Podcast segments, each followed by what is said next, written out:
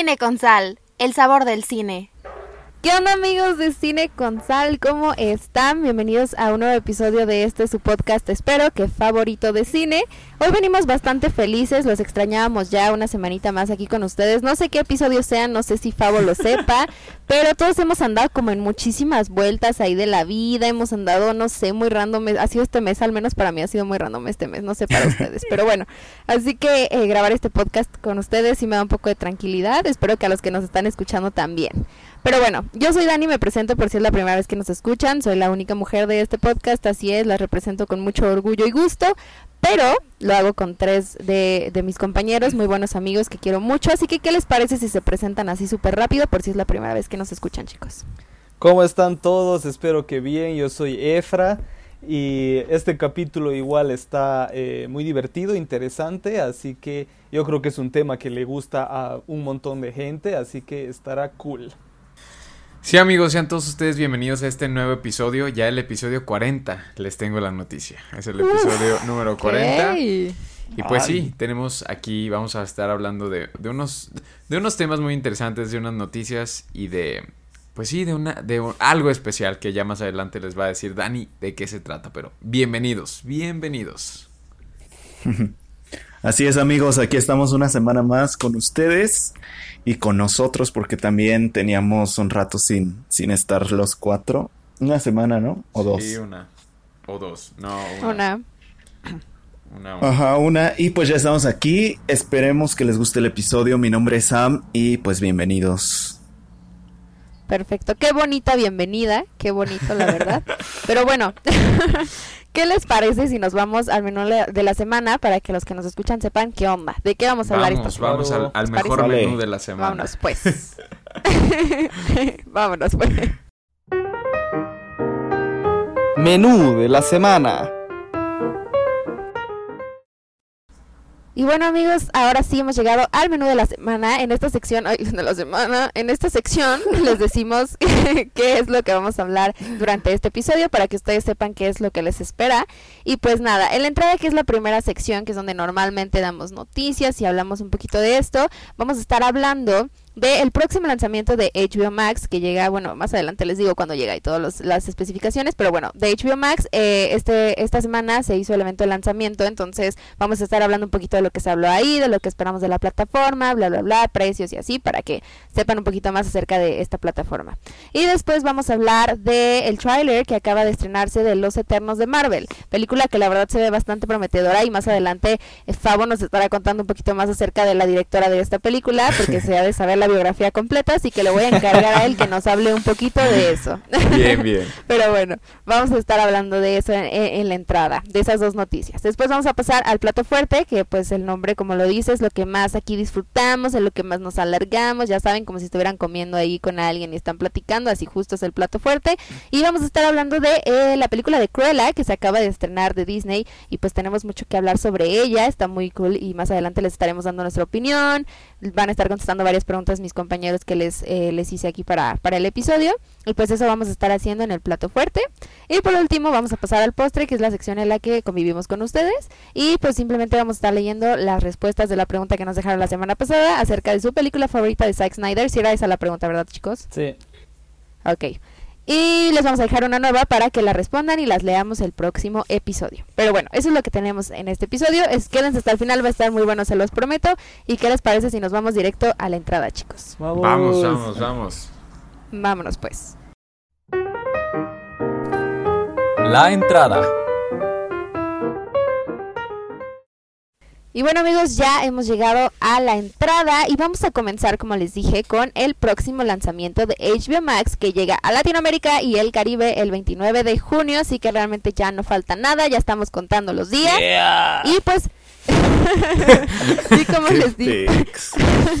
y como les dije... Eh, esta semana fue el evento de lanzamiento de la plataforma en donde nos hablaron un poquito de los lanzamientos que iban a tener en ella, de cuál era su propuesta, de por qué los precios que pusieron, bla, bla, bla, bla, bla. Entonces vamos a estar hablando un poquito de eso y les voy a hacer varias preguntas chicos, empezando por... Eh, eh, ¿Qué les parece si me dicen simplemente qué fue lo que les llamó más la atención del evento, si es que lo vieron, y si no, pues qué es lo que les llama más la atención de esta plataforma? Bueno, yo creo que lo que más me sorprendió, que fue lo que más le sorprendió a todo el mundo, fue lo de los precios. Porque realmente es una maldita ganga. porque, porque es impresionante la diferencia que hay. Porque HBO Max en Estados Unidos cuesta 15 dólares el mes. Y, y, todo el mundo creía de que se iba a repetir eh, el mismo precio, ¿no? Como hacen todos los, los, los servicios. Eh, por ejemplo, Disney Plus igual cuesta 8 o 7 dólares en Estados Unidos el mes y en Latinoamérica es prácticamente lo mismo. Y entonces cuando sal y entonces eso es como que algo que te das cuenta que HBO Max eh, quiere eh, realmente entrar a la guerra del streaming. O sea, se nota el tiro de que quiere guerra. O sea, eso, eso fue una declaración de guerra total porque eh, dijeron de que ellos quieren eh, llegar a la mayor cantidad de gente posible. Entonces pusieron ¿no? esta forma gratuita de ver algunas cosas. Después pusieron el plan móvil, que es para, para, para solo una persona, y después el plan estándar y cosas así. Y todavía encima, si es que te dan la, la posibilidad de que si pagas eh, por adelantado, trimestral o anualmente, te dan descuento, ¿no? Entonces, es como que eh, es como que ya casi no existe una excusa para no tener, por así decirlo. Entonces, el, eh, eso me pareció muy impresionante, no me esperaba para nada.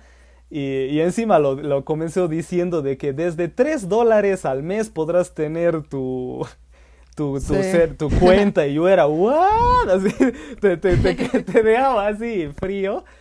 Y, y, no, pues me, me, parece muy bien porque creo que es el primer servicio que estadounidense que realmente está tomando en cuenta cómo, cómo vivimos aquí. Porque se supone que uh -huh. Latinoamérica no, no, somos, pues no, es un, no son países ricos. Entonces, me parece bien.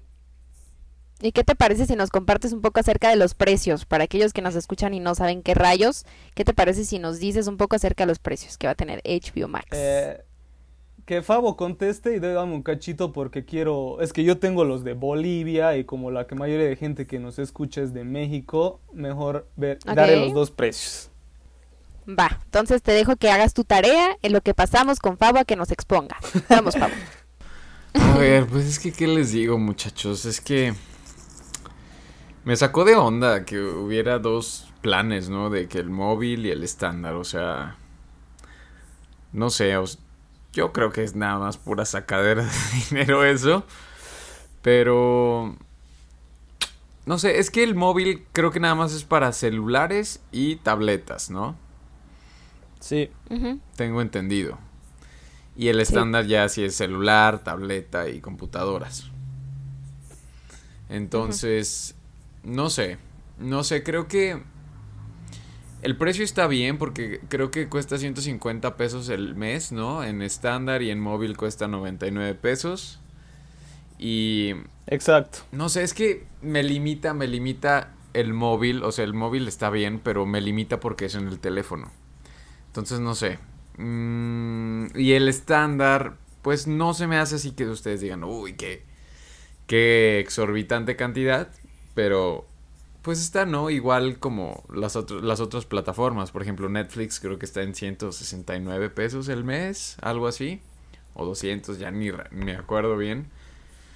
Pero, no sé, creo que sí está entrando muy duro HBO Max. Y no solo HBO Max, o sea, ya en general, ya todas las plataformas. Y ahora con esa, con la también noticia de que Amazon compró MGM. O sea, es que Amazon no se tenía y no se podía quedar atrás con la guerra del streaming. Entonces, va a estar bueno, va a estar bueno cómo se va a estar peleando aquí estas plataformas por captar la atención de, de los consumidores. Entonces, que inicien los no juegos sé, de la Igual y localo, porque, exacto, porque la interfaz sí me llamó la atención, o sea, como que se ve, se ve chula, se ve chula la interfaz. Entonces, vamos a probar esos siete días, a ver si me convence.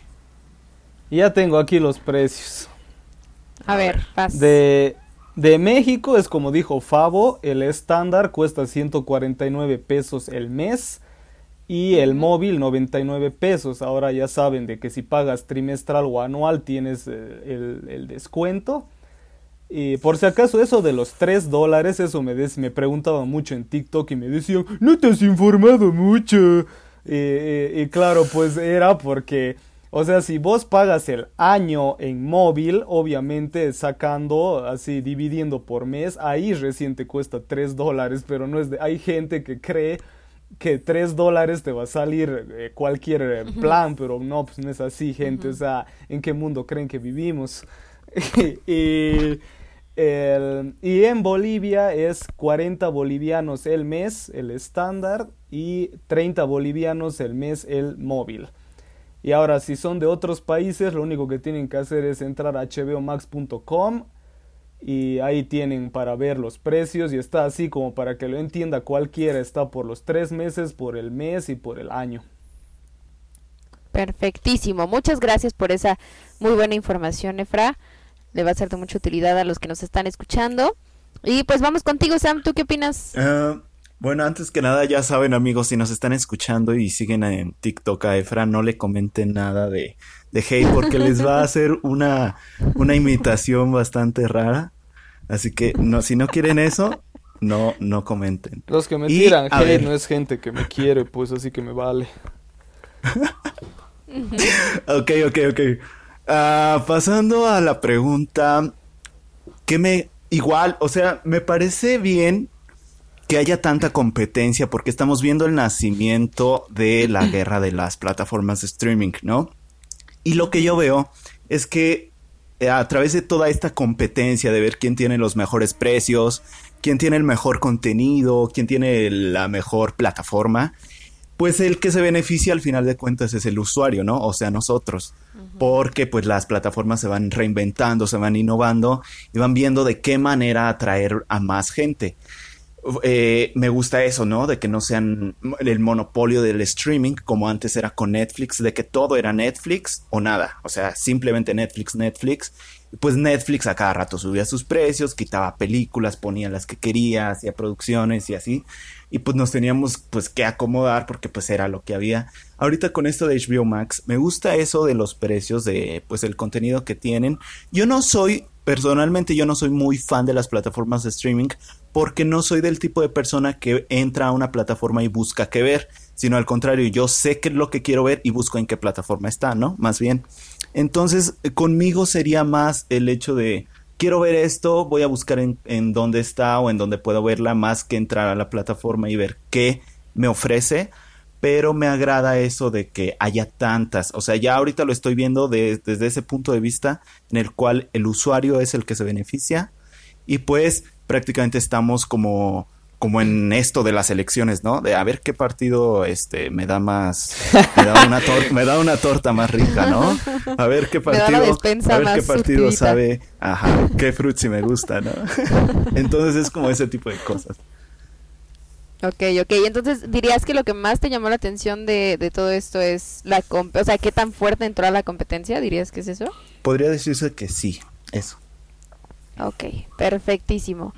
Pues sí, en mi caso realmente sí me, me, llamó mucho la atención que sí se ve que como dice Efra viene con todo HBO Max, o sea, sí es como de que quiero estar en las plataformas líderes de streaming, sí o sí, o sea, no se va a quedar como una plataforma más como le pasó a Paramount, por ejemplo. O sea, esta sí viene a, a ponerse en los primeros lugares de las plataformas de streaming, sí o sí. Y yo diría sin problema alguno que sí viene a hacerle competencia directa a Netflix, o sea, ponerse a la par de Netflix y, hacerse competencia entre ellas. Obviamente está muy cañón que tire como la plataforma líder a Netflix, pero sí considero que si se pone las pilas podría darle competencia muy cañón. Entonces a mí sí me llamó muchísimo la atención todos los proyectos que, que mencionaron que tenían a futuro. Me llamó mucho la atención que realmente tienen planeados más cosas para DC Comics, lo cual me emociona mucho porque mientras esté en manos de HBO creo que van a salir productos muy buenos.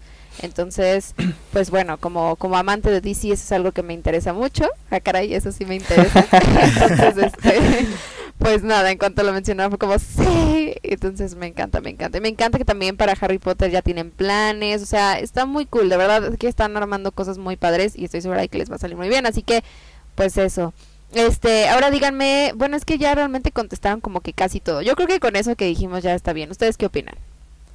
Que... Em, yo creo que lo que le más em, poder, potencia tiene es de que HBO es como que el 80%, a, este, a ese nivel me arriesgo a decir, el 80% de lo que hacen es bueno. Es, eh, es realmente sinónimo de calidad.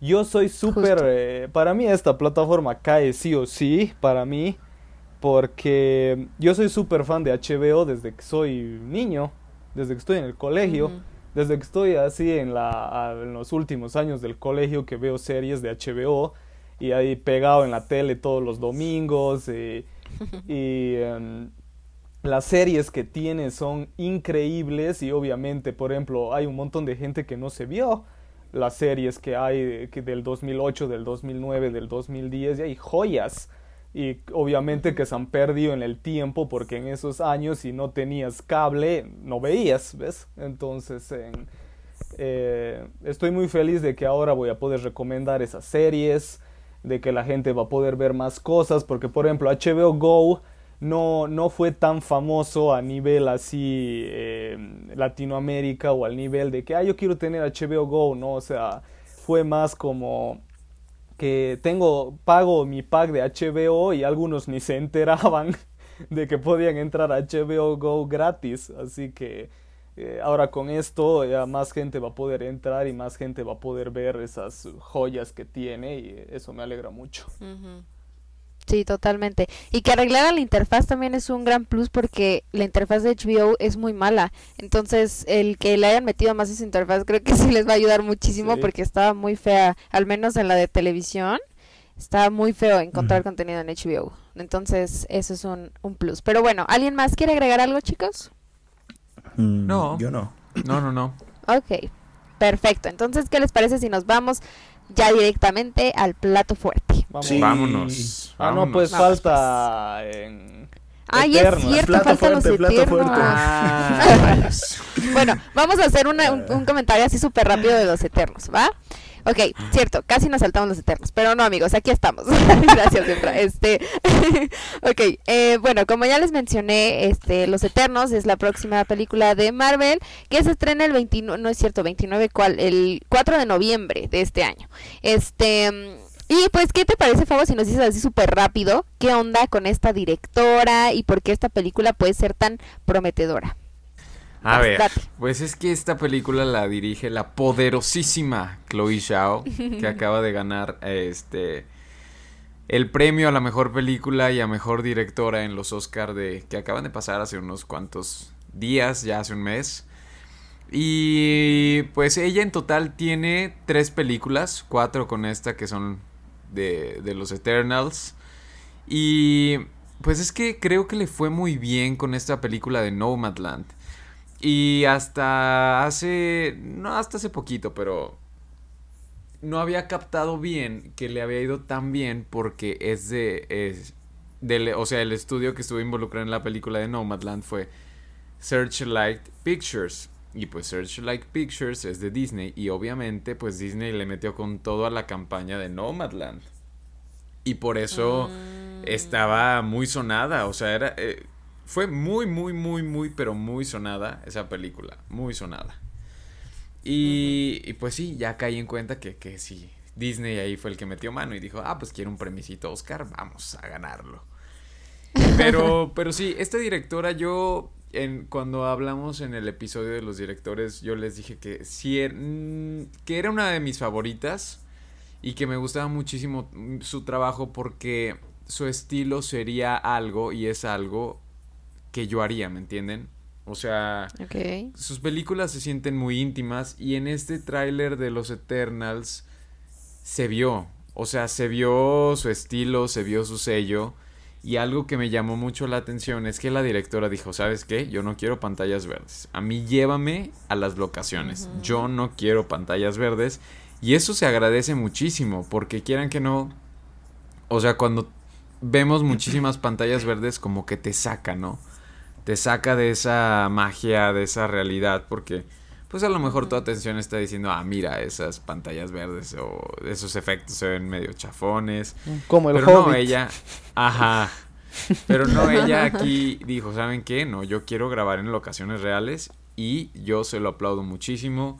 Yo espero de verdad que sea una buena película, que sea una película sólida, que todos estamos de acuerdo que, que Disney está de por medio, Marvel Studios está de por medio y que pues por más libertad que le hayan dado, o sea, se hace lo que ellos dicen y, y, se hace lo que sea más conveniente para el, para el mercado. Pero bueno, yo lo que pude ver del tráiler es que les digo, tiene su esencia, tiene su estilo. Y la verdad es que no espero mucho de la película, pero sí me gustaría que fuera buena. Me gustaría que fuera buena porque a pesar de que pues Marvel de repente sí hace unas cochinadas medio pues medio extrañas, ¿no? O cosas así que debieron de haberse explotado un poco más. Entonces, creo y espero, de verdad espero que, que esté buena. Espero que esté buena y, y, y, pues ya tienen a una buena directora de por medio, entonces espero que no la hayan desaprovechado y la, sí, que no la desaprovecharon. Listo. Esperemos que no, pero ok, muy bien. Efra, ¿qué, qué opinas tú? Cuéntanos. Eh, yo siempre he estado emocionado de esta película porque nunca olvido cómo, cómo me impresionó Guardianes de la Galaxia. Em, nunca me olvido porque cuando salió el tráiler y el póster y todo, yo era, ¿qué, ¿qué es esto? O sea, ¿por qué? ¿por qué Marvel está haciendo una película donde hay un árbol que habla? donde hay un, mapache que habla, o sea, ¿qué, es esto? ¿No? Una tipa verde, ¿ves? Entonces, em, y me acuerdo que justo yo estaba de viaje y me encontró con un amigo y le digo, ah, hoy voy a ir a ver esa de Marvel, Guardianes de la Galaxia. y mi amigo como ubicaba a qué me estaba refiriendo, se me quedó bien y me dicho, ¿en serio? como diciendo, vas a ir a ver esa cosa que se ve pésima o súper rara, digamos. Y, yo solo la fui a ver porque era Marvel. Pero obviamente no tenía la menor idea de nada de los personajes. O sea, no sabía nada de nada. Y obviamente peor, no tenía ni la menor idea ni quién era James Gunn. Y, y fui al cine y, me, me, voló la cabeza. O sea, para mí es una de mis pelis favoritas de la vida, Guardianes de la Galaxia 1. Y y ahí me di cuenta de que Marvel realmente puede hacer cosas bellas y buenísimas con personajes que nadie conoce.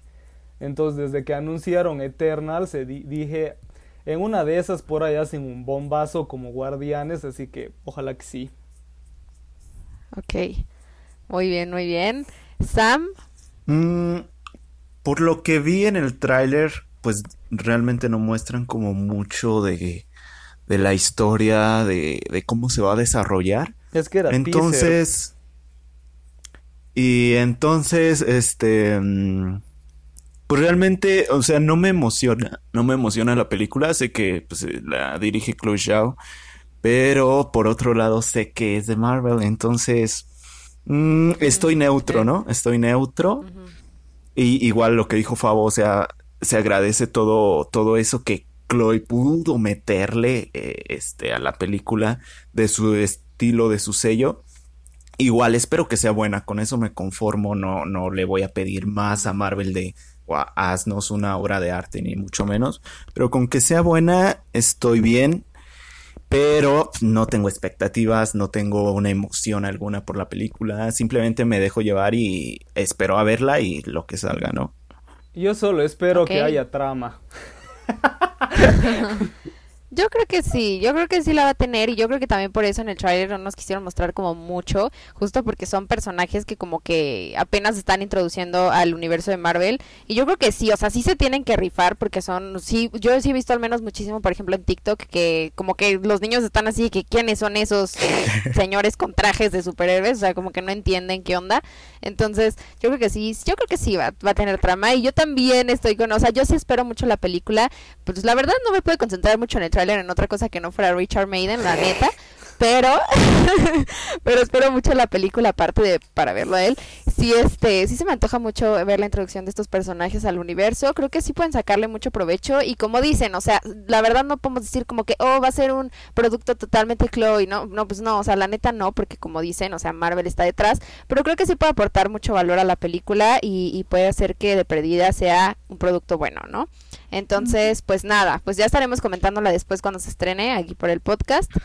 Y pues mientras esas son nuestras expectativas. Pero bueno, ahora sí, ahora sí, ¿qué les parece si nos vamos al plato fuerte directo? Vamos. vámonos, pues. vámonos. Plato fuerte.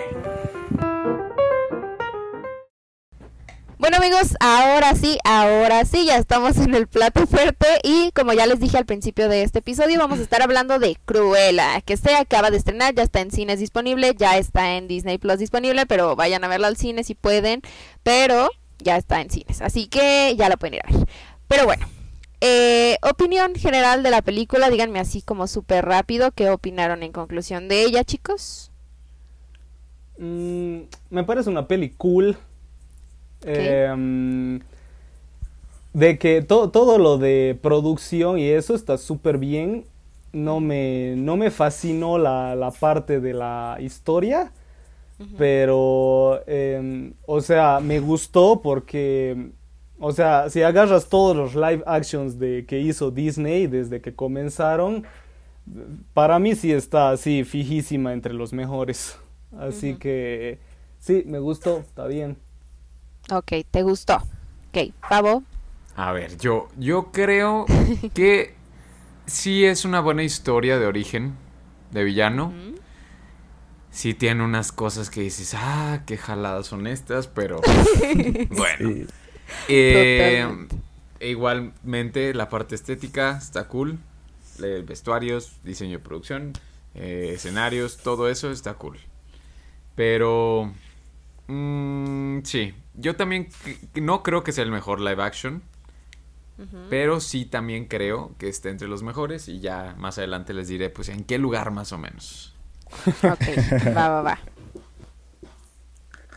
Este, yo, entiendo por qué a la gente le está gustando. Perdónenme, a mí no me gustó la película. Mm, ¿No te gustó? No creo, no me gustó. Ok. Eh, ¿Por qué? No, no creo que sea de las, de las mejores live action. Y es que pues tampoco hay mucha competencia, la verdad. O sea, no es como de, wow, el de los mejores es un gran mérito, ¿no? Decir eso. Eh, este, tampoco creo que sea de los peores, no odié la película. Simplemente igual, sé que lo he estado diciendo últimamente, seguido varias veces esto, pero se me hizo, o sea, estoy indiferente delante de Cruella.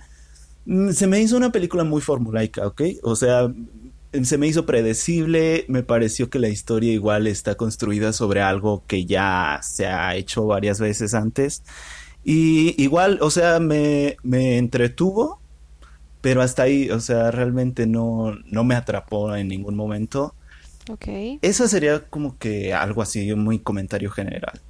Ok, ok. Pues miren, fíjense que a mí me súper encantó la película. No tanto, justo fue lo que, lo que le mencioné a varios de mis amigos que me respondieron mi historia, así de que neta sí está muy buena y yo como, ok, esperen, esperen, o sea, no es así de que wow, peliculón, pero realmente conecté muchísimo con la película y eso fue lo que más me gustó, ¿no? O sea, esa es como mi opinión, pero realmente sí también, creo que tiene muchísimas cosas que es como de, brother, ¿qué onda con esto? O sea, ¿cómo va a pasar esto, no? O sea, sí es como, ¿qué onda? Pero también, o sea, me puse a pensar, estuve analizando después de ver Cruella y dije, es que realmente las películas Disney así son, o sea, las películas Disney no tienen ningún tipo de sentido, desde las que veíamos de chicos, o sea, realmente es como, brother, esto no sucede, o sea, no tiene sentido, ¿no? Entonces, ya que lo analizas, dices, pues bueno, pues sí, es que realmente esto no podría ser, digo, no es como que exista una alfombra voladora que te lleve por los cielos para cantar un mundo ideal, ¿no? O sea, digo, las películas de Disney en sí no suelen ser muy congruentes, que digamos, entonces como que dije, bueno, lo que lo que sí de realmente me gustó muchísimo la película fue que al menos yo sí sentí como esa magia Disney que, que no sentía en, ya en varias películas o proyectos anteriores de Disney. O sea, como que sí sentí que se le metió más corazón a la película. Eh, que se dio el tiempo de desarrollar más, por ejemplo, al villano, o sea, de perdida, ya tenemos un villano que por, pues la, la neta sí es un buen villano, de perdida, a comparación de muchas otras películas que había estado sacando Disney, ¿no? Entonces sí siento que se le metió más corazón a la película y eso se nota.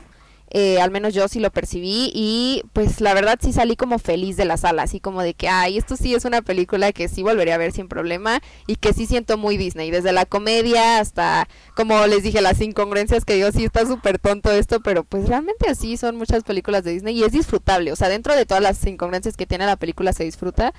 Entonces, este, pues nada, a mí sí me ya gustó. Me imagino a Dani salió del cine. Bueno, llego a mi casa y pago el Premier Access. Ay, no, sí, o sea, a mí me encantó. Es que aparte no, o sea, yo saben perfectamente que amo, amo, amo, amo el mundo de la moda. Entonces yo estaba como súper fascinada, así cada que sacaba uno de sus, incluso el que hace con basura, dije como, wow, yo quiero hacer eso con la basura. Sí, dije como, quiero hacer eso con basura. ¿Por qué no puedo hacer eso? O sea, yo salía así a recolectar basura de mi casa como pepenadora y hacer mi vestido. O sea, realmente sí me, por eso les digo que conecté muchísimo con la peli, porque sí fue algo que dije, wow, yo quiero hacer eso. O sea, sí me recordó por qué amo tanto el mundo de la moda. Eso, eso realmente es un, un punto muy fuerte que tiene la película. Yo, yo creo que ya tiene el Oscar en el bolsillo, en, en vestuario. Pero uh, para mí, yo, yo, lo vi como es un punto muy fuerte porque a mí me vale un comino la moda. ¿Ves? Okay. O sea, me vale un comino la moda, me vale un comino los vestuarios en las películas. Okay. Y, y, siempre me da lo mismo, ¿ves? O sea, siempre cuando voy a, a, ver una peli, lo menos que me fijo es en los vestuarios. Tú muy mal. Y, y con esta película me quedé fascinado con los vestuarios y dije, ah, no, pues, o sea, sí, hasta yo que me vale. puedo, puedo, puedo llegar a valorar y darme cuenta uh -huh. lo bien que está, es de que no, pues tiene que estar pues en un nivel súper alto. Sí, no, la verdad es que sí están bastante padres y espero, Efra, digo, espero que cuando yo diseñe el vestuario de una película y si te fijes, ¿no? Porque serían fregaderas que te diga, oye, este, yo hice el vestuario de tal película y Efra, ay, ni siquiera lo vi, o sea, por favor, ¿eh? Espero que de ah, perdida ahí sí, sí lo, sí lo veas. Pero bueno, muy bien, sí, entonces sí, sí podríamos decir que ese es uno de sus puntos, o el, el mejor punto que tiene la película, el, el más fuerte que tiene. Pero ok, hablando de eso, díganme, ¿qué escena de toda la peli fue la que más disfrutaron? La que dijeron, wow, esto está muy cool. Mm, para mí fueron una, en sí una secuencia que, uh -huh. mm, que es cuando ella, cuando Cruella se comienza a vengar de, de la que viene a ser, ¿no? Es, vamos con spoilers, obviamente, ¿no? Sí, sí, sí. Ya cuando se quiere vengar de, de, de, su de la que es su madre de Emma Thompson pero antes de que sepa no cuando comienza Ajá. y comienza a, a, dar la secuencia de que se o sea cuando empieza a cómo se puede decir a colarse en los diferentes sí, sí, eventos sí. Y no ve que en cada noche lleva una, una ropa más extravagante que la anterior y la hace quedar así mal o, to o, toma la, se roba la atención, ¿no? O sea, toda esa secuencia a mí me fascinó porque el nivel de producción increíble y aparte era, era un calle de risa porque, o sea, la peli, la peli si te pones a pensar comienza como un drama, pero ya más o menos a la mitad para hasta el final se vuelve una película de venganza. Entonces, eso me pareció muy cool. Y, y, el, y, me pareció increíble de cómo realmente te puedes vengar de alguien sin la necesidad de hacerle daño físico. Entonces en, ahí ella se colaba y le daba donde le dolía, pero sin tocarle un pelo. Entonces el, eso, eso me encantó toda esa secuencia. Entra lo del basurero y, y las ropas y lo, esa, lo que se pone de, de Future is Now, como era, ¿no? Lo que se pone en la cara. Eso, eso estuvo súper genial. Ok, perfectísimo. Favor. Yo creo que la mía fue la, la parte de la basura. Ese sí que, no sé, yo, yo me quedé muy impresionado. Okay. Dije, wow, qué cool. Qué cool. Sí. Así, así como Owen Wilson. Wow. Wow. y pues, ¿cuál sí, otra? ¿Cuál otra? Mm... la de los perros. Cuando ah. a la mamá. Ah. No, hombre, esa sí estuvo, fue la jalada más grande del mundo. Sí. Sí, no. Oye, ¿por qué? ¿Cómo que por qué? o sea, también la señora, ¿eh? Qué bárbara. Ve que vienen los perros encima y ni y siquiera se, queda se ahí para mueve. Sí, sí. Es como que túmbenme. Pero bueno. En vez de que se tire al piso o algo. Sí, ahí es, esa parte todavía tiene menos sentido la primera vez, ¿no? Porque... Sí ella, la, la, este, la niña, ¿no? Comienza a correr y los perros se le pasan por encima y le van a empujar a la mamá y yo era, pero los perros, los perros lo actúan así, le hubieran ido, ¿no? A, a morder a la niña nomás y no, pues, o sea, después, como una hora después te das cuenta de que era por el, por el silbato y dices, ah, bueno, ya tiene algo, tiene un poquito más de sentido. pero al principio era re chocante. Pero de todas formas sí, o sea, es que es lo que les digo, o sea, es como de, brother, ¿qué onda? O sea, te tiras al piso, gritas, te mueves, no sé, algo, pero la señora se queda así como de, es mi fin, adiós, y se fue, ¿no? es como, ok. Exactamente, dijo, me rindo, me voy. sí, exacto, pero pues bueno.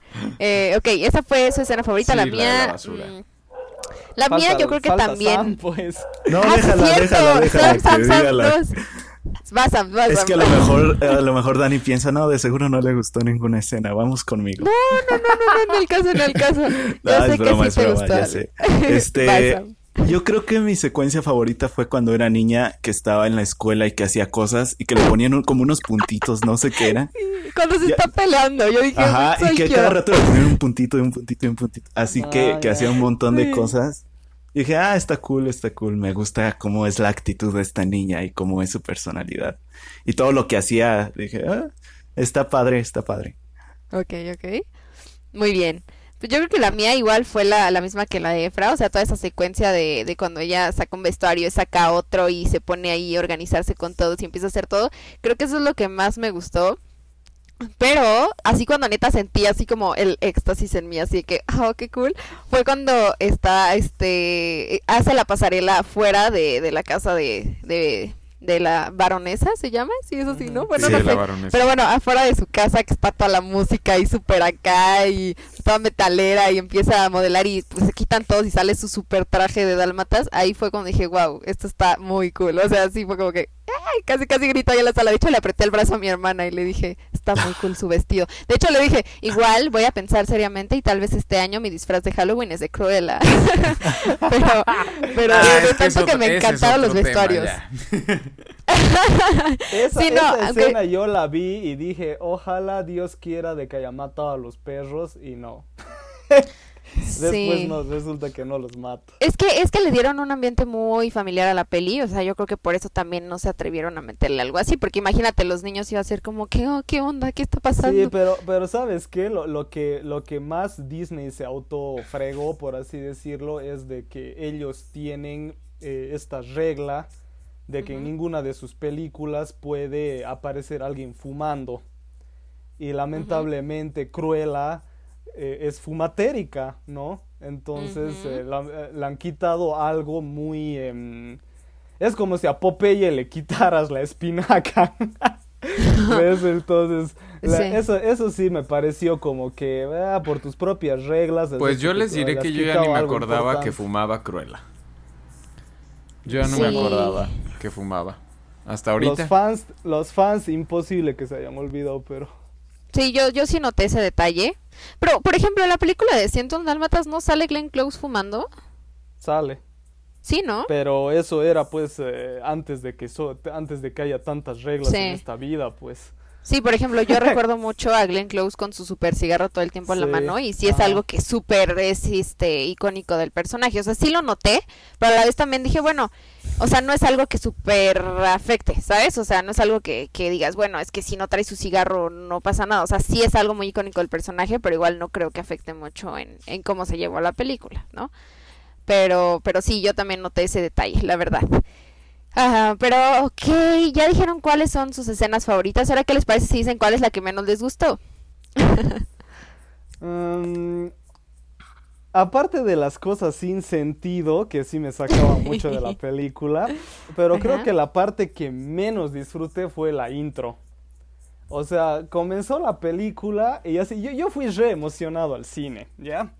Yo fui muy emocionado porque me gusta Emma Stone, eh, me gusta el personaje y aparte la mayoría de las críticas eran positivas, entonces eh, yo fui emocionado, eh, muy emocionado y comienza la película y justo el principio es lo que más, lo que menos me gustó y, o sea, comienza la peli, ¿no? De en que dan a luz a Estela y después ya corte A de que ya está niña y tiene el pelo negro y blanco y era, no jodas.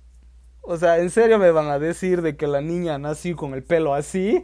O sea, eso, eso, eso me sacado completamente de la película. Yo era, no puedo creer que apenas no, no va ni cinco minutos, no iba ni dos minutos la película. Y ya pone algo que no tiene sentido alguno, así cero, cero. Entonces ahí, entonces toda la introducción estuve así re amargado, ¿no? Como que, ah, no puedo creer que hayan comenzado así. Y después toda la parte del colegio, ya me parece un me. Entonces, no, toda la, todas esas escenas no me gustaron para nada. Y bueno, ya cuando pasa lo que la matan a la mamá, yo era, ah, ya, bueno, ya, ya, ya. Algo interesante pasó. wow. Ok. Estamos totalmente al revés. Sí. de hecho, sí. Mm, a ver, es que. ¿Qué escena no me gustó? Mm, pues sí, yo creo que yo también el inicio, ¿no? O sea, como que dije, ah, llámese esto. O sea, es como que introducen un personaje de esa manera. Dije, ok, o sea, nada más salió Emma Stone y dije, ah, bueno, ya, ya se compuso. Y no porque la niña lo hiciera mal, pero no sé, o sea, como que también el, el inicio no, no fue mucho de mi agrado. Es que ahorita no recuerdo una escena que no me haya gustado. Che, pero en serio a nadie le chocó lo del pelo. No, de hecho yo hasta dije, yo por qué no nací con el pelo así. No, a mí lo que, me chocó fue que no así. a mí lo que me chocó fue que no explicaran bien, o sea, ¿por qué? Es que no hay explicación porque no hay nadie en el mundo que nazca así, pues. O sea, claro por eso te digo, por eso te digo que no hubo explicación. De hecho, yo tenía una compañera en la escuela que tenía varios mechones de pelo blanco. Sí, mechones, pero no la mitad exacta. No la mitad exacta. Exactamente. Bueno, pues tal vez, no sé, algo en su cuerpecillo hizo que así naciera. No, o sea, pero yo sí les digo, yo sí estaba esperando una explicación. Dije, ah, pues a lo mejor, no sé, algo. Un lunar, o sea, que dijeran que fuera un lunar o algo así, o que... No sé, no sé, pero yo sí esperaba que, que explicaran el por qué ella tenía el cabello así. Yo hubiera hecho que se tiñe y me dejaba de fregar. Pues sí. Pues a mí después de tantas este, cosas sin sentido, créanme que lo que menos me molestó fue que tuviera el cabello así. De hecho, ah, lo que más me gustó fue justamente todo eso de la introducción, la niña. Cuando aparece Mastone hasta el final, casi ninguna escena fue como wow. Entonces me es difícil decir cuál, cuál escena no me gustó, porque pues son muchas. Pero, ay, no sé, ¿qué, crees que a mí una de las que menos me gustó fue esa donde están rockeando y, y dije, ¿por qué? O sea, no entendí realmente por qué hacían tanto, tanto show. Eh, ya, ya recordé. Sí, como que esa yo esperaba un poco más. En esa cuando modelan afuera, ¿no? Sí, que está como tocando la guitarra y, cantando el otro y no, sé, es la mejor, ¿qué les pasa? Se me hizo too much. a mí también se me hizo too much. Ya ahorita que me estás recordando. Es tú perfecto. Si estuvieran tocando una cumbiecita, capaz que ahí estarían locos. Mejor ambiente, oye. Mucho mejor. O si estuvieran cantando Taylor Swift, Abo, ni mencionaría la escena. Por supuesto que no. Taylor Swift. Taylor Swift haría la película. me encanta. ok, a mí la escena que menos me gustó, realmente no tengo una escena como que no me ha gustado. Yo creo que justo es cuando matan a su mamá. O sea, como que dije, ¿qué onda? O sea, fue cuando dije, ¿por qué no se movió, señora? O sea, fue como esa partecita la que menos me gustó. Fuera de ahí les digo, yo sí disfruté mucho la película y, y yo creo que es esa, la escena en la que dije, como, cuando más me saltó el hecho de que estuviera muy incongruente, ¿no? cuando te da el cringe.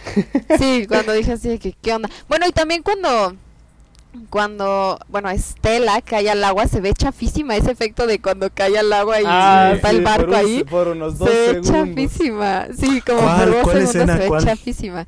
Cuando, cuando, la avienta la baronesa. Ajá, cuando la avienta la baronesa y ah, ya, dice que se salvó. Ajá. Ah, Ay, lo del paracaídas, yo era, no, Ay, no podías oh, ok, ok, gracias por, gracias por recordarme esa escena. Está al mismo nivel esa del paracaídas con la escena de rock, para mí. Ay, esas dos, escena, esas dos escenas, de rock es genial, esas dos escenas, la de rock y la del paracaídas, dije, no, esto ya, ya es demasiado. Lo, del, para, lo del paracaídas, eso, eso sí es too much, eso no tiene sentido eso, alguno. Eso sí es mucho, exacto. ambas escenas se hicieron, pues, y todavía el paracaídas, el paracaídas se lo hace ella, ¿no? O sea, creo que ahí dicen una es una falda. diálogo, ¿no? Ajá, Dios, es una falda. Dios mío. Exacto. Sí, ahí fue cuando igual dije como que, ¿qué es esto? Y aparte los efectos se ven horribles, o sea, se ven muy Yo feos. era, puta, llamen a Tom Cruise aquí, Emma Stone. le van a hacer guerra. Sí, totalmente. Pero, o sea, miren, también una parte de la película, o sea, por ejemplo, eso que mencionan de que es too much en la parte del rock, tengo que defenderlo porque en sí Cruella de Vil siempre ha sido un personaje que es too much en todos sentidos. O sea, Cruella siempre es así súper, súper, súper extravagante y, o sea, yo creo que más bien esa escena sí refleja mucho de lo que sería Cruella. O sea, el hacer un espectáculo así Aparte, el valerle chiste- y así. Aparte el chiste era llamar la atención a niveles locos, pues ese era, ese era el chiste de la venganza. A mí se me hace te- too much por eso. el contexto de la escena, porque es justamente cuando la policía la está buscando y la baronesa está en contra de ella. Entonces dices, para poder montar un espectáculo así, pues tienes que haber preparado todo el, el todo el, el lugar, ¿no? El, la, la gente, las cosas que van a llevar. Tuvieron que haber preparado este el permisos del, de donde tenían que estar. Entonces, como que dije, que, que ya después saquen y que toda la música y que los policías ni siquiera estén por enterados de que se va a hacer un evento ahí, ni de que quién va a estar, y luego ay, ay, no lo sé, no lo sé. Se me hizo muy incongruente todo eso. Me encanta cómo Sam se pone a pensar en absolutamente todo así, pero no, pero es que no pidieron permiso al gobierno para montar ahí Ajá, un escenario. sí, sí, o sea, ¿cómo que hacen haber eso? una escena de, de cómo le firman el permiso. Es que hay O sea- muchísimas escenas así que me sacan de la. Igual, de igual, la igual que el final, o sea, de que eh, según Estela se murió y le deja su fortuna a Cruella, o sea, es como, bro, ni siquiera te Ah, moriste, ¿cómo estás, cómo compruebas que te moriste y ni siquiera Ajá. existe Cruella de Vil? ¿Cómo le dejas tu fortuna? O sea, obviamente, evidentemente la película tiene muchísimas incongruencias, eso, eso creo que no lo puede negar nadie, Sí. pero sí, Sí. sí, totalmente. Pero ok, oye, no sé si ustedes lo, si ustedes lo sintieron así, pero yo estaba viendo la peli y algo que sí de plano dije como, ¿qué onda? O sea, las canciones están buenas porque evidentemente son canciones buenas, pero ¿qué onda con lo parecido que es el soundtrack de Escuadrón Suicida? Claro, el a mí me pare, a mí se me hace de que quisieron ganarle a, a Escuadrón Suicida porque ponerle Ajá. Escuadrón Suicida se sentía, ¿no? Hay varios críticos usaron esto, ¿no? De decir de que eh, la película esa es como que entraras a un bar y le pudieras, ¿no? Música random a la rocola, ¿no? Y le pararías poniendo plata y así, ¿no? La canción que sale esa, ¿no? Con tal de que, de que sea una canción popular y listo, ¿no? Y, aquí, pero en Suicide Squad yo no me acuerdo que era cada dos escenas. En cambio, en Cruella, yo sé, yo en me Suicide puse Squad a... también usan muchísimas canciones. En Cruella yo me puse a contar. O sea, literal, cada dos escenas ponían una canción. ¿Te imaginas? Son como, son como 30 canciones en toda la película más. es, eh, eh, realmente es muy, está muy saturada. Obviamente hay varias escenas que quedan cool. Pero creo que sí, se, se les fue la mano, o sea, demasiadas... em, o sea, más parece que estaban pensando, uy, vamos a poder vender el soundtrack y, y de ahí ganamos un poco más de plata. Sí, de hecho es algo que sí pensaron mucho, el soundtrack de la película. De hecho yo pensé que iba a estar mejor, o sea, yo esperaba algo como mucho mejor. Este... Y la- les digo, las canciones son buenas porque pues en sí las canciones son buenas, ¿no? Pero sí siento que a veces incluso como que no quedaban muy bien con la escena o cosas así. Mm. Eso sí lo llegaba a sentir, lo sentí varias veces. No sé si a ustedes les pasó lo mismo, pero... Sí, a Y todavía, algunas- y todavía sí. pusieron una pusieron una canción de los Beatles, Come Together, pero el cover, yo era, ¿qué onda? ¿Por Ah, sí. teniendo a los Beatles vas a poner y todavía la película es en Londres y teniendo a los Beatles pones un cover? Eso me pareció un insulto. Yo lo que sí les aplaudo es que sí hicieron una buena elección de canciones, porque todas las canciones son de los 60 y la película está ambientada en Mm. aquella época entonces. Sí. Pero sí, a mí sí se me hizo un poquito que se les pasó la mano. Sí, yo noté eso de que sí era de que cada escena una canción, una canción, una canción cool, para que se vea más varas todo. Pero al mismo tiempo, todas esas canciones, como sí son buenas, pues me hicieron más, más pasable, ¿cómo se dice? Mejor el camino de ver toda la película, ¿no? Más llevadero. más Sí, llevadero. totalmente. Las canciones en sí obviamente son buenas, pero sí como que como que eso también me sacó el, el parecido a, a Suicide Squad. Pero bueno, este, Ahora, usted hablando de la actuación, ¿ustedes creen que Emma Stone logró hacer un papel igual de bueno que el de Glenn Close? ¿Ustedes qué opinan? Tendría que volverla a ver, la de Glenn Close. Y sabes que lo peor es que aquí eh, te traen todo doblado, entonces ni siquiera pude ver en uh. inglés. Ah, ¿en serio? Te perdiste muchísimo. Sí, aquí traen puro doblado porque la gente no la gente no sabe leer, ¿no? Por poco. Entonces, eh, a mí me tienen... Ni, ni, me hagan hablar del tema, me, me con, solo hablar aquí voy a comenzar a tirar mierda a toda mi ciudad. Pero em, eh, tuve que ver obligado en doblaje, pero, o sea, sí, de que Emma Stone hizo una maravilla de trabajo, sí, a mí me encantó, queda, queda perfecta, eh, creo que nadie podría hacer algo a ese nivel, o sea, creo que nació, ¿no? Para hacer el papel. Y al nivel de Glenn Close, mmm, creo, es que sabes que creo que vendría a ser como que me preguntaras si prefiero a Heath Ledger o a Joaquín Phoenix como Joker, ¿no? O sea, es, eh, es como que cada una tiene lo suyo, cada una lo hizo bien. Y, y, cada una, digamos, de que es como que de, de diferentes épocas, ¿no? Exacto. Entonces, eh, sí, yo creo que un empate. O sea, no, no podría decir, eh, no podría elegir, no, perdón, elegir, si me das a elegir, me quedo con, creo que con Glenn.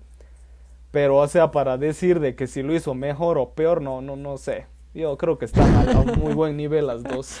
Ok, ok. yo, la verdad, yo ya no me acuerdo de Glenn Close. Pero creo que Emma Stone sí lo hizo bien lo hace bien. No me parece que... Pero es que ahí ya no, ya no tiene ella que ver. Pero... Creo que sí, sí, sí lo hizo bien. Sí me gustó, lo disfruté, me divertí. Y no sé, no sé realmente si la volvería a ver. Pero lo que vi me gustó. La disfruté, me disfruté mucho su, su actuación. Cuando la pongan en Disney Plus la voy a volver a ver en inglés, a ver qué tal. Sí, tienes que, tienes que. Totalmente. ¿Cuál es la pregunta? Que si tú crees que Emma Stone hizo una actuación al nivel de la de Glenn Close. Ah, ok, ok.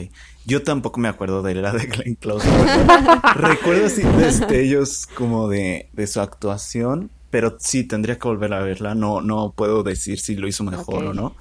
Pero creo que Emma cumple igual, o sea, cumple, no creo que sea wow, qué buena interpretación y digna de premios y que alabanzas, ¿no? Porque pues muchos de sus gestos y de su forma de hablar ya la ha hecho en otros personajes, pero mm, no sé, lo hizo bien, lo hizo bien. No, no sé si lo hizo mejor que Glenn Close, tendría que verla de nuevo, la verdad. ¿Cómo se nota que no te ha gustado, che? Eh, yo, yo hace poquito vi la película en, en la que actúa Glenn Close, la de un Dálmatas, este, porque sí, andaba muy, muy cruela y quería verla como para recordar, a mí me gusta muchísimo el personaje que hizo Glenn Close, entonces me la eché hace poquito, hace menos de una semana, este, y sí puedo decir que Emma Stone hizo, como dice Fra, una versión muy buena de Cruella joven, o sea, porque realmente no podemos comparar, ¿no? Una es Cruella ya anciana y pues la otra es, Cruella en sus inicios. ¿no? Obi-Wan Kenobi, ¿no? Ándale, exacto. Entonces, pues no, no podemos comparar como tal, pero sí creo que, eh, o sea, sí la hizo al nivel porque sí cumple mucho con una versión joven de Cruella y me gustó a mí mucho eh, cómo le dio el, el, inicio a este personaje, ¿no? Entonces, sí, yo diría que sí, sin problema. Y me gustó muchísimo como Cruella, la, la superamé. Y sí tienes que verla en inglés, Efra, porque, o sea, hasta como cambia su voz cuando se convierte en Cruella, sí es como algo muy cool. ¿Es un cambio fuerte? Sí, o sea, se mete, se mete en personajes, o sea, se cuenta, ya es Estela y pues cuando se convierte en ah, Cruella, hasta incluso cambia su voz y cambia su actitud y bla, bla, bla. Entonces sí es como que te como mete doble más personalidad. Ajá, exacto, exacto. Ah, Entonces sí, sí tienes que verla en inglés. Yo de hecho llevé a mi hermanita de 10 años, pobre, a verla en inglés. no te sí, no. Sí, no, es que, o sea, digo, el doblaje no es malo aquí en México, de hecho tenemos de los mejores doblajes, la verdad, pero eh, si no, si hay películas que, ok, la puedes ver en español y en inglés, ¿no? Para que aprecies ambas, ambas cosas, pero sí, sí tienes Tienen, tienen de los mejores doblajes en pelis clase A, si te vas a ver, por ejemplo, yo me fui a ver Espiral en doblaje, Dios mío. Ah, esa también la vi en inglés, esa no la vi en español. Reverenda caca el doblaje. A mí no me gustan las películas así dobladas más que las animadas. ¿Sí? ¿En serio? Yo no, yo no considero que tengamos mal doblaje, fíjense. Yo considero que sí por eso, de los O sea, por eso, cuando el, el, tienen buen doblaje, pero cuando son pelis así grandes, porque contratan a los mejores. Pero por ejemplo, en el caso de Espiral, se notaba que han contratado así a la clase B, ¿no? Ok. Entonces, era pues pésimo el, el doblaje. Sí. Esa no la vi, la voy a ver en español para ver de qué, de qué hablas, porque la vi en inglés. Pero, ok, perfecto. Entonces, a ver, déjenme veo. Ah, ok, esta es una pregunta así como más personal sobre ustedes. Díganme, si ustedes hubieran hecho la peli de Cruella, ¿qué enfoque le hubieran dado al personaje de Cruella? ¿Le hubieran dado el mismo? ¿O le hubieran dado uno más oscuro? ¿O qué hubieran hecho?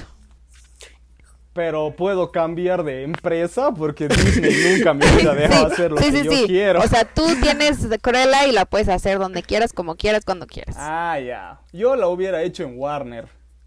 Ok. Y, em, hubiera hecho, eh, hubiera, hubiera trabajado más en la parte de la doble personalidad y Em, pero posiblemente, por ejemplo, ahorita se me vino a la mente lo del club de la pelea. No, o sea, ese, ese nivel de crudeza, ¿no? O sea, que realmente... Eh, porque vos ves, vos ves Cruella y sí te da más o menos esta, esta idea de que la persona puede tener doble personalidad, cosa que nunca lo, lo dicen, ¿no? O sea, lo dejan ahí como para que vos te imagines, pero nunca dicen la palabra doble personalidad o trastorno ni nada. Y yo me hubiera ido por ahí, de que realmente sea una persona que tenga un trastorno de doble personalidad. Y obviamente hubiera hecho de que haga cosas pues más fuertes, como para diferenciar así tajantemente que Estela es una chica relativamente tranqui, digamos, pero que Cruella realmente es una maldita, ¿no? O sea, es una psicópata. Entonces, yo, hubiera, yo hubiera ido más por ahí. Eh, agradecí, agradezco mucho de que hubo esa escena en que se alza el pedo, ¿no? En la, en la, en su, en la tienda, ¿no? Se, se emborracha. Eso sí, dije, bueno, ya le quitaste, el, le quitaste el cigarro, pero por lo menos hay una escena en que se, en que se emborracha, ¿no? Ya por lo menos. Así que hubiera ido por ahí, más, más oscuro, obviamente. Y por ejemplo, hubiera hecho cosas así como que mata perros. hubiera hecho realmente una venganza más, más dura, digamos, ¿no? No, un poco más física posiblemente. Ok. Ok, ok. Sí, no, yo también hubiera hecho algo más oscuro, pero como les dije al inicio, yo creo que sí Disney hizo una buena historia de origen para Cruella. Creo que estableció el tono desde un principio muy caricaturesco, porque los personajes y, y todo en general era pues así muy caricaturesco. A veces sí se, se pasaban de la raya con, con lo que ya mencionamos anteriormente, pero... Sí, yo lo hubiera hecho un poco más oscuro, me hubiera metido más en la psicología del personaje, en cosas un poco más crueles, más... Pues sí, más locas. Pero creo que Disney sí hizo una buena historia de origen para, para este personaje. Y es que yo lo que leía es que muchas personas decían que así no es cruela, que así no es cruela. A ver, amiguitos, o sea, para empezar, están haciendo una reimaginación del personaje, ¿no? O sea, y eso es lo que yo agradecí mucho, o sea, que le dieran su propio estilo, su propia esencia y no que precisamente se dedicara, por ejemplo, a, asesinar a los perros para saciar sus sus este sí, sus gustos y sus deseos de de la moda. O sea, a mí me pareció bien eso. Creo que no es como que le estén romantizando ni nada de eso porque creo que sí deja muy claro que pues mentalmente no está muy estable, que tampoco no, o sea, no, pero creo que lo hizo bien. Creo que lo hizo bien Disney y sí le agradezco que haya le haya dado su enfoque y le haya dado su esencia y no se haya dejado basar este en el personaje al 100% que tenía como referencia. Sí, de, de, hecho, si te das cuenta, yo no diría que es una película para niños. O sea, yo le, yo le veo que es una película para adolescentes. Es para, mayores de 12 por ahí. Ah, de la PG-13, digamos. Sí, 12, no, Yo llevé a mi hermanita de 10. no, pues yo les conté que esa vez una, una chica llevó a ver Halloween a una niña de 5. No, o sea... eso sí, eso sí ya es otra cosa. Eso ya Por eso, no te sientas mal. sí, no. Pero ok, Sam. Yo creo que igual, o sea, lo que dijeron ellos, yo pienso más en un estilo Joker de Todd Phillips más así. Igual, pues en Warner, clasificación R. Ahora, como sé que esto es más familiar, más infantil, más Disney, más color rosa, yo más bien lo que haría es que pues las cosas tuvieran más sentido, ¿no? O más congruencia o... Es que eh, lo que me sacó mucho a mí de la película es que cada escena tenía algo, algún detalle que me sacaba de la película, ya fuera una conveniencia para poder pasar a la siguiente escena o una incongruencia para poder zafarse de lo de la trama de la que estaban hablando.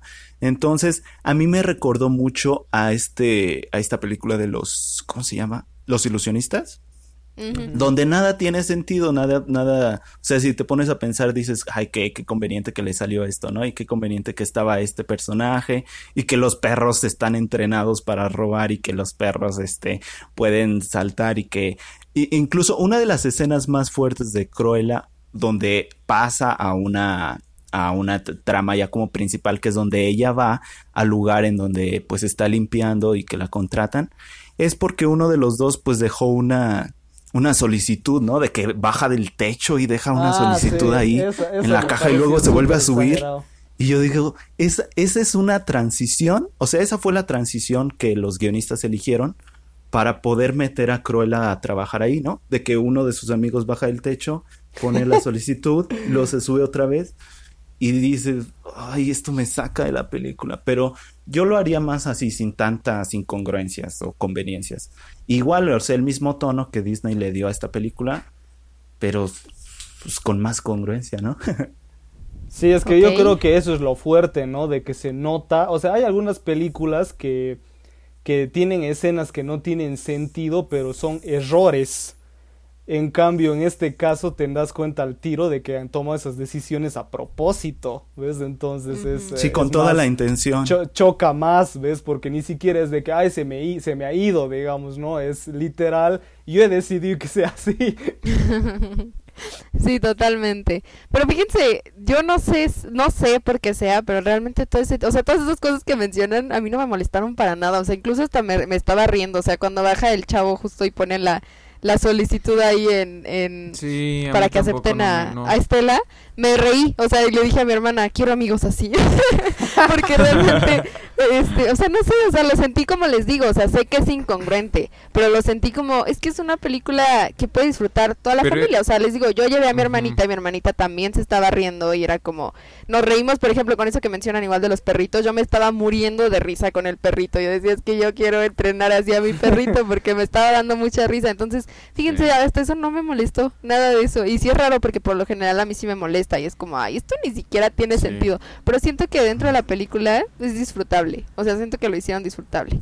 Sí, al pobre Invisible, Invisible Man, tanto quilombo que le has hecho. Tanto que Ay, bueno, es que esa, película sí es para otro público. Esa película sí es para otro público, no para niños. Y aparte no vamos a hablar de eso porque si no tiene... Ahí, sí para que no, no es congruente. Perdida en Cruella se corta y sí sangra, ¿no? En esa película se corta y no sangra. Bueno, una cosa por otra. no, no, no, no me parece. Pero bueno, este, la pregunta en sí, ¿cuál era? Ya se me olvidó cuál es. Ah, sí, ya. Este, fíjense que a mí también me gustó el enfoque que le dieron. Como dice Fabo, o sea, creo que a mí, yo sí creo que hicieron un buen trabajo de origen de personaje. Creo que sí hicieron una buena historia. Y justamente a mí tampoco me parece para nada. De hecho, no sé por qué lo están diciendo. El, el, el hecho ese de que están como normalizando la locura. Si incluso Cruella, cuando habla con la fuente que supuestamente ella era su mamá, era como la forma de comunicarse con su mamá, le dice, acepta que está loca, acepta que está mal, de la cabeza casi casi, y dice, ¿sabes qué? Pues la neta no estoy bien, pero aún así te amo, mami, ¿no? No te decepciones de mí. O sea, habla eso, o sea, dice, la neta yo sé que no estoy bien y sé que tu miedo era que me convirtiera en ella, porque pues por eso quería siempre controlar mis locuras, porque pues sí estoy medio malita, ¿no? Entonces, o sea, ella, ella lo habla y, yo creo que no, o sea, en ningún momento como que se normaliza eso, porque incluso se ve que si ella es mala, aleja a las personas que las quieren y bla, bla, bla, ¿no? O sea, no creo que se normalice eso en ningún punto. Pero yo creo que sí hicieron un muy buen trabajo. Tal vez yo sí me hubiera enfocado todavía más en desarrollar más que nada el por qué le gusta tanto la moda a Estela. Creo que eso es algo que falta un poquito, el, el que, mm, ¿de dónde salió tu gusto? O sea, de la nada ya te gusta, ¿no? Es verdad. o sea, eso es algo que... ¿Por qué de la mamá? Pues porque la mamá es diseñadora. Ah, y ella le, ella le, ella le enseñó. te muestra o sea, sí, una pero... escena de medio segundo, pero... No, ni me acordaba. Sí, pero, siento, ajá, siento que faltó desarrollar más, el que se viera como más el porqué y el que le vayan haciendo el gusto y el que, por ejemplo, no sé, supongamos que cuando se va a la escuela y se pone su chamarra esa que no queda con el uniforme, que sea una chamarra que le robó a su mamá, ¿sabes? O sea, tipo así, no sé, algo así, pero que vayan conectando más el hecho de por qué le gusta tanto el, la moda, ¿no? Entonces, eso es algo que igual le hubiera metido más, como el que se justifique por qué está tan loca y por qué quiere tanto tener el trono en, el mundo de la moda. Creo que es algo que le hubiera metido un poquito más y que es algo que sí siento que es importante para, para el desarrollo del personaje. Pero fuera de eso, la verdad me gustó mucho a mí también la historia. Y pues bueno, ya la última pregunta que quiero hacerles súper rápido, igual es algo más personal, es preguntarles a ustedes si ustedes pudieran hacer la historia de origen de cualquier villano, ¿de cuál elegirían hacerla? Yo, yo tengo unas teo, una teoría, teorías efrésticas aquí, como siempre. Ok. ¿La digo antes o después de esta pregunta? Si quieres, después. Contesta esta y después nos dices tu teoría. Eh, ¿A qué villano? Mm, de Disney, ¿verdad? nunca pensé eso. ¿Tiene que ser de Disney? No, cualquier villano, cualquier. Ah. Cualquier villano. Mm, Uy, ¿ustedes tienen? Mm, no sé, a ver, ¿nadie tiene? A ver, favor. Sí, yo a, a Úrsula de la Sirenita. Ok. ah, tengo que decir por qué. creo que sería una historia muy interesante. Tengo que decir por qué. ok. Pues no, si quieres decirlo, dilo y si no ah, también. Pues no sé, o sea, creo que me gustaría ver, porque ya ven que en la 2 tiene a su hermana Morgana que salió de la nada. Y pues no sé, o sea, me gustaría saber por qué había este, este favoritismo hacia Úrsula y por qué Morgana tenía tanto ese, esa necesidad de, de aceptación y de validación por parte de, de su madre. Entonces, me gustaría ver esa historia familiar. Ok, me gusta, me gusta. Yo la vería, yo la vería. ¿Ves? ¿Tú tienes Efra ya? No, no, no. No, yo tampoco. No, no, no. Maldita sea, maldita sea. A ver. ¿Ninguno de los dos tiene? No. Es que mira, estoy ahorita, como estamos hablando de Cruella, pues se me vienen a la mente personajes villanos de Disney, ¿no? Y la verdad es que a ninguno le haría una historia de origen ni una historia individual porque creo que funcionan bien como personajes antagónicos dentro de las películas en las que participan. Y creo que sería demasiado rascarle a, esos personajes para hacer una nueva historia. Entonces, yo la verdad estoy bien con que se queden en, en, el lugar en el que les corresponde y no como protagonistas. Entonces, por eso es que no se me viene a la mente ninguno. Ok, ok, está bien. A ver, ya, ya que que está de moda hacer películas de villanos de Spider-Man. ok. Em, a mí me gustaría que hagan de Doctor Octopus. Ese personaje me reencanta, siempre me gustó. Y sinceramente a mí me decepcionó un poco la idea de que traigan otra vez a Alfred Molina porque yo quería una nueva versión, ¿no? Quería una, una y, no ves, había los rumores de que Mark Hamill podía ser eh, Doc Ock y yo era, uh, Mark Hamill, así que le dejen su barbita, o sea, ya hasta me lo imaginaba ya. Y, no, pues no, tienen que traer a personajes muertos de hace añadas. Pero em, yo le haría de Doctor Octopus y cómo... Y no mostrar no cómo, es, cómo estudia cómo se vuelve el genio que es y después cómo el, lo de sus investigaciones lo vuelven loco y bueno, lo que se enferma y, y, comienza a perder el, movimiento de... Por ejemplo, en el videojuego se ve eso de que mm, el, doctor crea las, em, las los, los, tentáculos metálicos, no sé cómo decirlo, porque él comienza a tener una enfermedad degenerativa que en unos años iba, y no iba a dejar de mover, de poder mover los, las manos y las piernas. O sea, iba a quedar así en silla de ruedas sin poderse mover. Entonces, por eso es de que él decide crearse los brazos, ¿ves? Entonces, em, algo por ahí estaría muy interesante de cómo, porque a mí siempre me gustan esos temas, ¿no? De que cómo las mismas sociedad o cómo tu mala suerte o las tragedias que te pueden pasar te pueden volver malo aunque seas una, una persona buena. Entonces, en eso por ahí lo llevaría. Ok, muy bien. Me gustan sus respuestas, la verdad es que yo hice la pregunta y no tengo respuesta tampoco, o sea, yo estuve pensando así como, ¿cuál podría ser? Y se los juro, tampoco se me ocurrió ninguna, porque justo es algo como que dice Sam, o sea, como que siento que, no, no así tal cual como lo dijo Sam, pero sí siento que como que funcionan con lo poco que sabemos de ellos, entonces, no sé, no se me ocurre un personaje así que yo diría como, wow, estaría muy cool sacar la historia, no. O sea, justo también pensé en Úrsula y creo que estaría interesante su, su historia. Pensé también, por ejemplo, en Maléfica, en hacerle una buena historia de origen a Maléfica. este, entonces Maléfica... Sí, Maléfica es un personaje que a mí me gusta muchísimo y creo que es un personaje así como súper místico e interesante, entonces creo que tal vez yo le, le haría más justicia, la neta, al personaje que esa porquería que sacaron de Maléfica. Pero bueno, pues diría que esa es mi respuesta, pero realmente no tengo una como muy definitiva. Pero bueno. Es que creo que es, es también parecido a lo que les decía a ustedes Jorge Cuacarraquear con el personaje de Han Solo, ¿recuerdan? Mm, que en la historia, en su historia de origen, en su película, pues te matan la ilusión de lo que tú ya te creaste en tu cabeza, ¿no? Porque Han Solo se muestra en las películas de Star Wars quién era y su pasado, y tú mismo te haces como una historia en tu cabeza de cómo ha de haber sido, ¿no? En su, en su juventud, cómo a lo mejor conoció a Chewbacca. Super pero, boy. pero solo la película de Han Solo ya te establece algo, ¿no? Entonces lo que tú tenías es sustituido por lo que ya te mostraron y al, al lo que ya te mostraron como es deficiente, pues te queda como un sabor así medio amargo, medio amargo, ¿no? Entonces siento que va por ahí.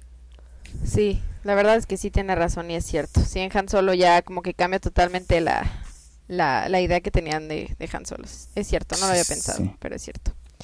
Ok, pues entonces creo que ahora sí hemos llegado al final del plato fuerte. ¿Algo más que quiera mencionar sobre la peli? ¿Algo, algún dato ahí? ah, bueno. Mi teoría. Ah, ah, ah, bueno, sí, di tu teoría y luego ya les digo la otra pregunta que quiero hacerles. Vas, vas, vas. Em, la película está siendo un éxito. La ha ido bien en plata, la ha ido bien en crítica, la ha ido bien en, en público. Es completamente obvio de que va a haber secuela, ¿ya? Entonces, eh, no sé si... Cruela, por favor. Ya sé, yo Cruela. Entonces, ¿no ve que ah, eh, hay escena mid credits? Ajá. Donde sí, de hecho les iba a preguntar si se quedaron a verla. Ajá. Sí. Donde, donde te... ¿Vos, Fabo, la viste? Sí, de Anita y Pongo ah. y sus perros. Sí, ya. Entonces yo la teoría que tengo es de que, a ver, y que se marque aquí, porque si le achunto, ah, aquí tendría que contratarme. dala, dala, escúpela. Y si no, y si no, pamba. Y si no, todos, pamba loca todos una pamba, así, pa, pa, sí, pamba, pamba. De que yo creo de que van a hacer trilogía. Entonces la secuela va a ir de cómo Cruella em, se va metiendo más al mundo de la moda y se vuelve alguien importante, ¿no? Una empresaria, yo qué sé, lo que quieran. Y, de, y, el, y, el, segundo arco o, la, o, la, mm, o como secundarios van a estar la historia, va a estar la historia de cómo Anita se, se acaba metiendo con, con Roger, ¿no? Entonces posiblemente la secuela acaba en que se casen o que ya, o que ya son novios, ¿no? Ya una de dos. Y la tercera parte ya va a ser la reinvención o, el remake o no sé cómo decirlo de la historia de 101 Dálmatas. Y, van a hacerla así, ya le van con unos cuantos cambios, ¿no? Porque por ejemplo me acordé de esta serie Bates Motel, que es la precuela de Psycho y ellos para la última temporada de la serie eh, ya llegaban a un punto donde, se choca, donde la serie se chocaba con la película y en vez de hacer un remake, digamos, lo que hicieron es como que una reinvención de la película. Entonces siguieron con los personajes y todos los puntos que tenían eh, y le hicieron uno que otro cambio a la, a la historia de la película para que quede con la serie y, pero es psycho. O sea, vos ves la última temporada y en sí es la, la misma trama que la película, digamos. Entonces, yo creo que pa, si es que hacen trilogía, la 3 va a ser como la reinvención de la Noche de las Narices Frías, digamos. Solo que según lo que, lo que han hecho con Emma Stone. Ok. Ok. Marquen mis palabras. Muy bien, aquí quedaron grabadas por si es que eso sucede, pues, pues bueno, puedes decir que te robaron la idea. Exacto. No, no es cierto, pero sí, pues podría ser y no sería una mala idea, la verdad. Yo las iría a ver con muchísimo gusto.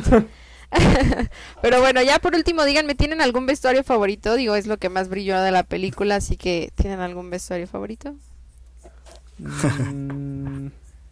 Yo sí. El que más me gustó fue creo que el primero que aparece, ¿no? El que donde dije que se grafitea en la cara, ¿no? De, de Future is Now.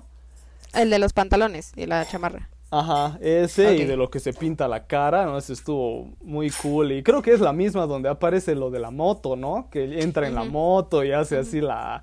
saca humo a las llantas, ¿no? Es muy, muy cool. Ujú. Ok. Fabo, ¿el tuyo fue el de basura? Yo creo que sí. fue- No, todos, de hecho, ¿eh? Todos, todos, todos me gustaron. Pero yo creo que el de la basura, el otro donde la tapa con el coche. eh, um. Ah, sí. Eso está increíble. Este, hay uno también, uno que es más sencillo, que es negro. Todo negro como, como un saco. Ajá, sí, sí, sí, está ese. precioso también. Y... ¿Cuál otro? Hay uno... El rojo. El rojo que llevó a la, a la, a la gala. De blanco y negro. Ok. Ah. Ese. Con, Ok. esa, con esa mantita blanca mágica. Ajá, que eso fue lo prende. mejor. Obvio, le pidió eh, consejos al diseñador de Katniss.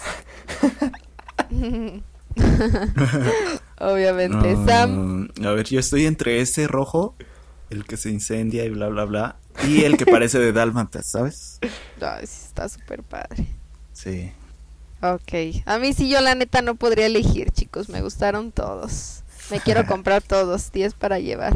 Así No, que... Dani salió del cine así, Cruella Sí, de son buenos. Cruella de Sí, los juro que sí, yo salí amando, amando más todavía la moda y quiero hacer eso. Y lo voy a hacer, también aquí van a quedar grabadas mis palabras, lo voy a hacer. Está Pero- bien, está bien. Pero sí, sí, sí, me encantó.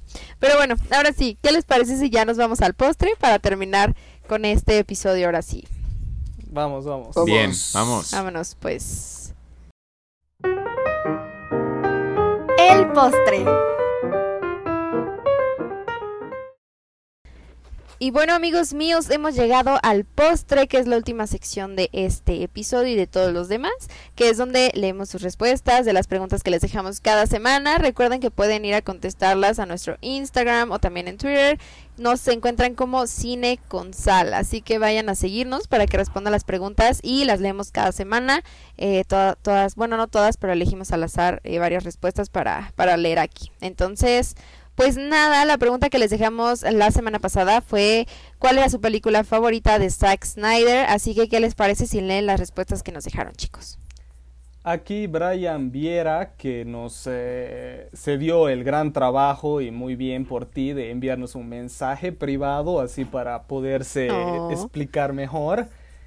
Saludos para ti. Eh, puso mi película favorita de Zack Snyder es Army of the Dead porque se me hace mucho más entretenida que prácticamente cualquiera de sus otras películas.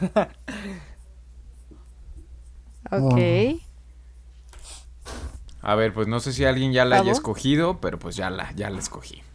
Dice Kevin-JB96 nos dice 300. Me encanta cómo plasmó hoja por hoja el cómic a la pantalla. Muchas gracias, Kevin, por, tu respuesta. Aú. Saluditos. Yo tengo aquí una respuesta de Miguel-Ru que dice Watchmen. Porque es buenísima, ¿qué te digo? Que es una maldita saludos, joya. sí, la neta. La neta sí. Y ya. La Netflix. Pero ok, perfecto. la Netflix. Ok, perfecto. Pues esas fueron entonces las respuestas que nos enviaron la semana pasada. Y pues para esta semana, como el tema principal fue Cruella, pues simplemente escríbanos cuál fue su opinión de la película. Si es que ya la vieron, vayan y déjenos qué opinan de la peli, si les gustó, si no les gustó, si bla, bla, bla, si les encantó el vestuario, díganos, todo, todo, nosotros los leemos por acá todas las semanas, así que por acá las estaremos leyendo la que viene. Pregunta, ¿cuál es el vestido favorito? ¿Cuál es tu vestido favorito de la película? o sea, hubiera preguntado eso, pero no sé si alguien quiera contestarla, sinceramente. Ahorita yo los obligué a ustedes a contestarla, pero no sé si alguien más quiera responder esa pregunta. Así que mejor no nos arriesgamos y lo dejamos en qué opinan de Cruella. Pero si a mí me quieren inscribir en mi Instagram y hablar de moda conmigo, con muchísimo gusto nos ponemos a analizar los vestuarios de Cruella no hay ningún problema. Pero bueno, este, ahora sí, chicos, hemos llegado al final de este episodio. Gracias a todos los que se quedaron hasta aquí. Si es que nos siguen escuchando, muchas gracias. Espero que se la hayan pasado muy cool. Vayan a dejarnos su opinión de Cruella a nuestro Instagram. Nos interesa mucho saber qué opinaron ustedes sobre la peli. Y pues nada, nos escuchamos, ya saben que todos los martes, ¿cierto? Martes, se me va siempre el avión, pero sí es martes. Todos los martes por acá en, en donde nos estén, bueno, en Spotify, ¿no? Ya, este sí. Acá nos pueden escuchar todos los martes, ya saben. Entonces, pues nada, chicos. Eh, fue un placer estar con ustedes hoy y con todos los que nos están escuchando. Nuestras y pues nada, no olviden nunca. Ah, no es cierto. sí, digan sus redes. Aquí, aquí no quiere que digamos nuestras redes. no, es que se me está yendo el avión súper feo hoy, amigos. O sea, parece que anda en otro mundo. Pero va, mamá, digan sus redes para que lo vayan y lo sigan. Eh, a mí me pueden encontrar como Efrestico en Instagram y en TikTok como Efrestico3. Ok. A mí me pueden encontrar en YouTube, Instagram y Twitter como Fabricio Seade. Perfecto. Sam. A mí me pueden encontrar en Twitter, en Instagram y en Letterboxd como Sam Pesqueira. Perfectísimo. Em, y pues a mí, chicos, me pueden encontrar en TikTok como arroba hoy y ya de ahí los lleva a mi perfil de Insta, mi canal de YouTube, porque entonces me llamo diferente, entonces soy un, soy un desastre. Creo que ya lo pudieron notar en este episodio, soy un desastre, pero, pero bueno, subo contenido diario en TikTok, así que por allá los veo si es que les gusta el cine. Eh, y pues nada, de ahí los lleva a mis otras redes sociales para que estén pendientes. Pero bueno, ahora sí, algo que haga falta, algo que se me esté olvidando, ¿no, verdad? Ahora sí ya no se me olvida nada. ¿Todo bien? todo bien, todo en Bueno, entonces, entonces ahora... Sam, Sam faltó responder todas las preguntas. Ay, ups. No, es un chiste. se nos olvidó que, que, estaba Sam aquí. no, no es cierto, yo los amo a todos. Nada más dije no me gustó y Daniela ah, cancelado. no, no, no, no, está totalmente, está totalmente bien. O sea, les digo, yo conecté con la peli, pero eso no quiere decir que todos conectemos con ella. Pero bueno. Así es. Ahora sí, ya, ahora sí, ya hemos llegado al final de este episodio. De nuevo les agradezco si es que llegaron hasta este punto. Y, y pues nada, eh, nos, nos escuchamos la próxima semana. Hasta luego, chicos. Cuídense mucho, por favor. Chao. Bye, bye. Adiós. vaya bien. bye. bye.